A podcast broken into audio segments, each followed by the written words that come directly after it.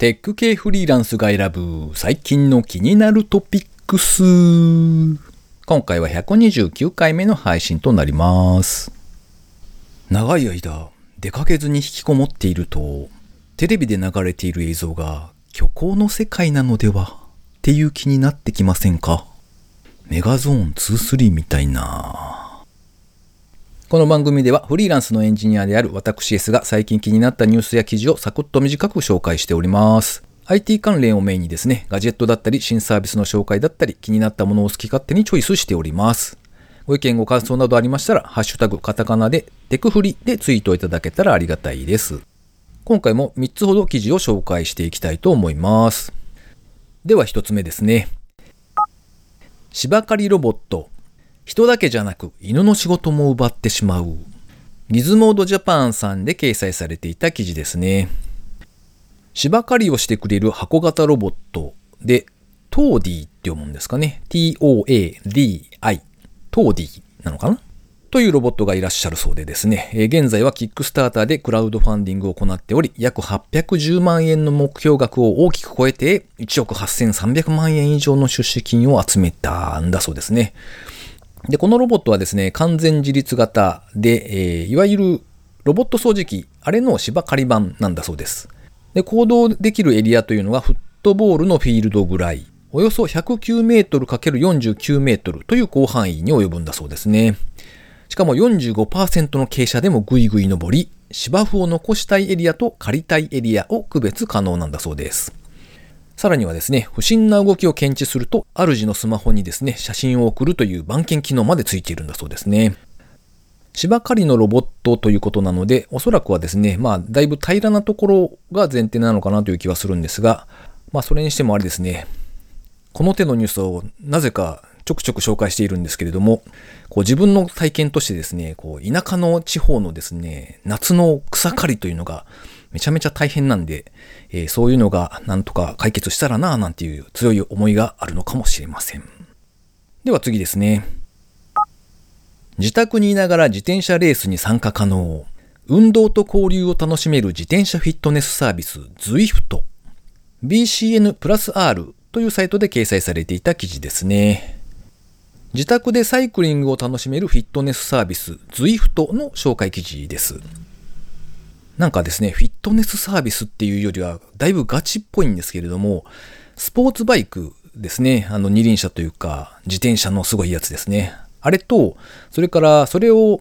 乗せるローラー台とですね、連携させることで、3D グラフィックで描かれたコース上をペダルを踏んで走り回れるというサービスだそうですね。そして他のユーザーとですね、リアルタイムで競い合えたり、それからグループで走れるイベントも日々開催されていたりと、モチベーションを維持しやすいんだそうですね。必要な機材というのがまいくつかあるようで、デバイス、パソコンプラスディスプレイ、もしくはスマホとかタブレットですね。それからスポーツバイク、そしてセンサー、そしてローラー台という以上4つがいるそうですね。でこの Zwift というサービスはですね、まあ、ソフトウェアの方は Windows、Mac、Android、iOS、Apple TV に対応しているそうで、えー、月額1650円のサービスだそうですね。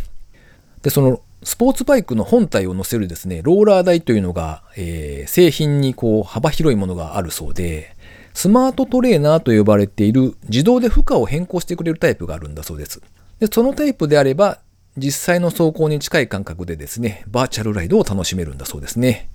が、10万円前後ということで、かなり高額の商品だそうですね。いや、これはまたですね、なんというか、自転車というのか、バイクというのか、えー、好きな人は好きっていう世界のようなので、えー、随分と深そうな沼だなと思って、えー、読んでおりました。では最後3つ目ですね。150カ国で利用される思考力育成アプリ、シンクシンク開発のワンダーラボが小学館から2.5億円調達。テッククランチジャパンさんで掲載されていた記事ですね。子供向けのアプリタブレット教材を開発しているワンダーラボ。以前の会社名は花丸ラボだったそうなんですが、こちらの会社がですね、2.5億円の資金調達を発表したという記事でした。このワンダーラボという会社はですね、STEAM 教育、ステム教育にアーツですね。リベラルアーツとかもしくは芸術の方のアーツの A を足してですね、STEAM 教育と呼ぶ領域があるそうなんですが、その領域のスタートアップだそうです。2017年リリースの思考力育成アプリ、シンクシンクは、抽象的な思考の基礎となる思考センスを育てる問題を多数収録する形で世界中に配信。150カ国、延べ120万人に利用されているんだそうですね。インストールまではしていないんですが、ちらっと見た感じ、なんかとても楽しそうでしたね。こう、パズル的な要素で、なおかつ、こう、いろいろ動きのある、子供がとっても喜びそうなアプリですね。4歳から10歳ぐらいが対象のアプリのようですね。ということで、今回の記事紹介は以上となります。続きまして、この番組にいただいたコメントを紹介コーナーですね。バベル71さんからですね。以前にもコメントいただいておりまして、ありがとうございます。あつ森でデモとは、あつ森もツイッターのように影響力のあるツールに発展していくのかもしれませんね。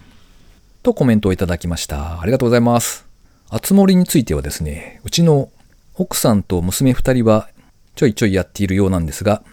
相変わらず僕自身は全く蚊帳の外になっておりまして、ふーんって思いながら見ている次第ですね。まあそんなもんですよ。ええ。ということで、バベル71さんコメントありがとうございました。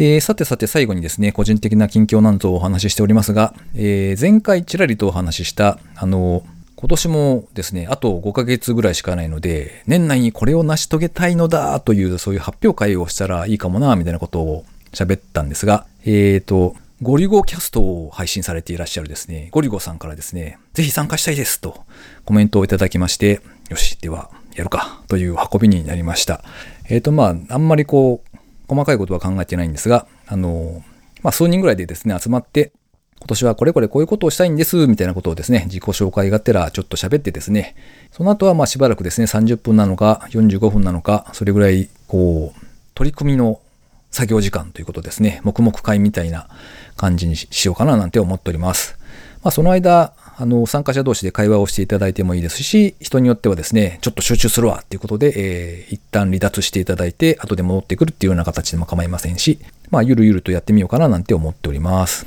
えー、コンパスの方でですね、募集のイベントを作りましたので、えー、もしご興味ある方がいらっしゃれば、えー、ポチッと参加してやっていただけたらなと思います。この番組へのご意見ご感想など絶賛募集中です。ツイッターにてハッシュタグカタカナでテクフリをつけてつぶやいていただくか、ショーノートのリンクからですね、投稿フォームにてメッセージをお送りいただけたらありがたいです。スマホ用にポッドキャスト専用の無料アプリがありますので、そちらで登録とかですね、購読とかしていただくと、毎回自動的に配信されるようになって便利です。いやーもう諦めてですね、すっかりクーラーの生活ですね。はい。